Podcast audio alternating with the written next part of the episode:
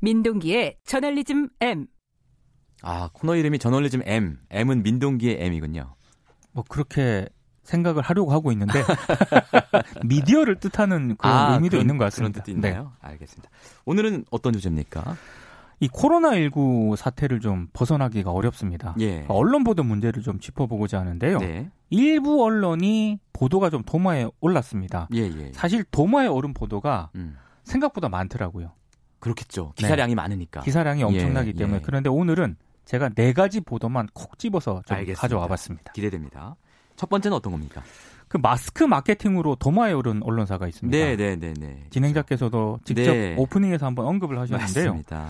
예. 지난 25일 조선일보 13면에 실린 기사인데 네. 이 조선일보가 이 기사에서 국내에서 하루 1200만 장의 마스크가 생산이 되는데 네. 정부, 정부와 지자체가 가장 많이 가져가고 있고 예.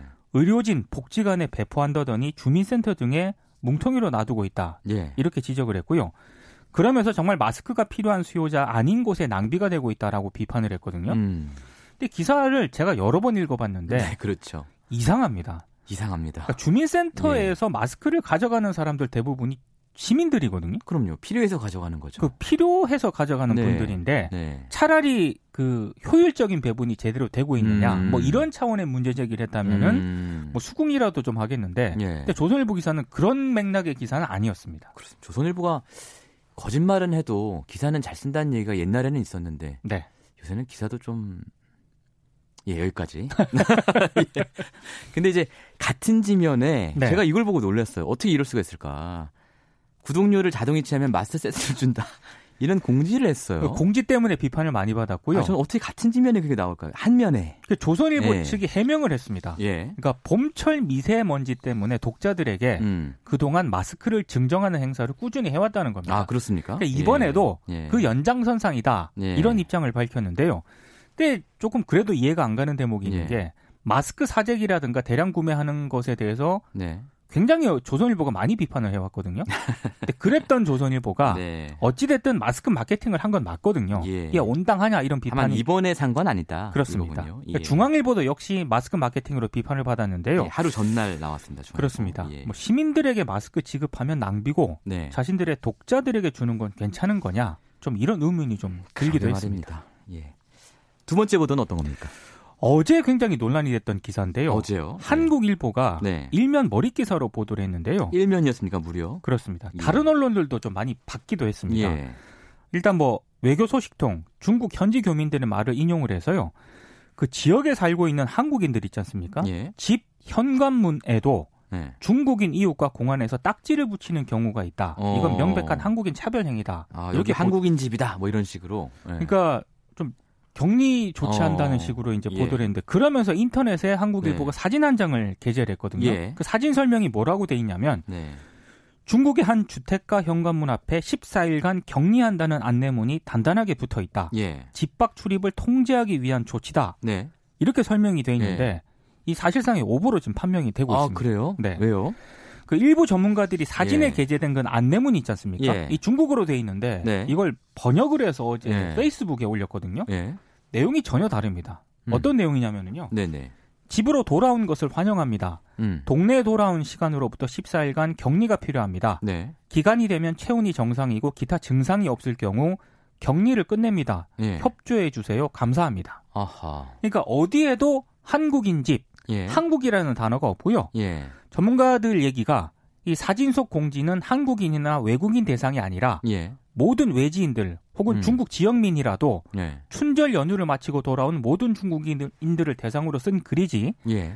한국인 대상으로 차별을 담은 공지가 아니다 이렇게 지적을 하고 있습니다. 아니 그러면 이 기사를 쓴 기자분은 중국어를 모르시는 걸로 지금 추정이 되는 건가요? 저도 그게 좀 이해가 안 되는데 예. 이 기사를 중국 한국일보 중국 특파원이 썼거든요. 아니 그럴 수가 있나요? 그래서 조금 이해가 안 되고요. 예. 아, 물론 예. 지금 중국 지방 정부가 예. 한국 입국자에 대한 통제 강화하고 있고요. 예. 자가격리 규정을 강화하는 추세를 보이고 있는 건 맞습니다. 그렇죠. 이거 그 섭섭하다고 어제 예. 아, 저희 굉장히 좀 저 마음에 안 드는 그런 예. 행동이긴 한데요. 예. 근데 그럼에도 불구하고 네. 언론 보도는 정확해야죠. 그럼요. 예. 그럼요. 근데 이 근거로 예. 제시한 사진 자체가 지금 예. 잘못했기 때문에 예.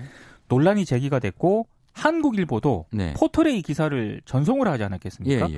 근데 해당 기사가 삭제가 됐더라고요. 삭제만 했습니까? 이렇게 클릭을 제가 해봤거든요. 네.